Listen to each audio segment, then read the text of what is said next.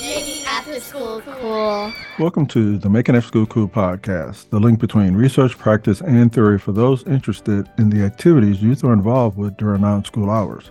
The Making After School Cool podcast is produced by Case for Kids, the division of Harris County Department of Education, and I'm your host, Mike Wilson.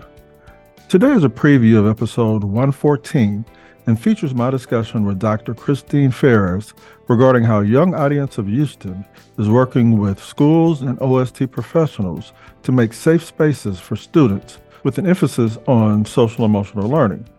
These safe spaces are called self care labs and are located on the school campus. A few suggestions from the Center for Disease Control and Prevention, better known as the CDC, states that schools can use a variety of strategies to help students improve their emotional well being and connectedness with others.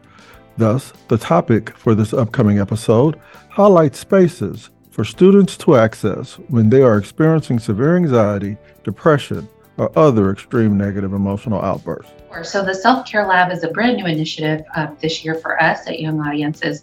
We have always had social and emotional learning classes um, workshops and residencies, and the self care lab just takes that a little bit more in depth where we're actually designating a physical space on campus or on site location to be this inclusive haven for social and emotional learning. We begin with a needs assessment. So, in that needs assessment, we meet with school staff personnel, whether or not that's the principal or the counselor or the wraparound specialist, and we just discuss what the needs are on campus. What are your student needs?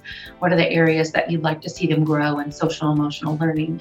Do they need to work on their own mental health? Do they need to work on peer relationships? What what are those things that they that you'd like to see them accomplish and grow in? So we start with a needs assessment um, where we just learn more about it. We talk about do you have a physical space on campus that is available for us to use? Where we come to campus, we take over a space, we recreate, revamp that space. It's very zen, very calming.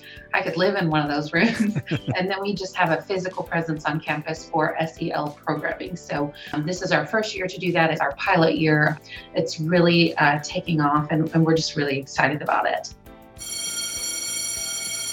Making after school cool. I hope you enjoyed this preview episode. Please join me for this episode and future episodes where we will continue to discuss issues relevant to the out of school time field.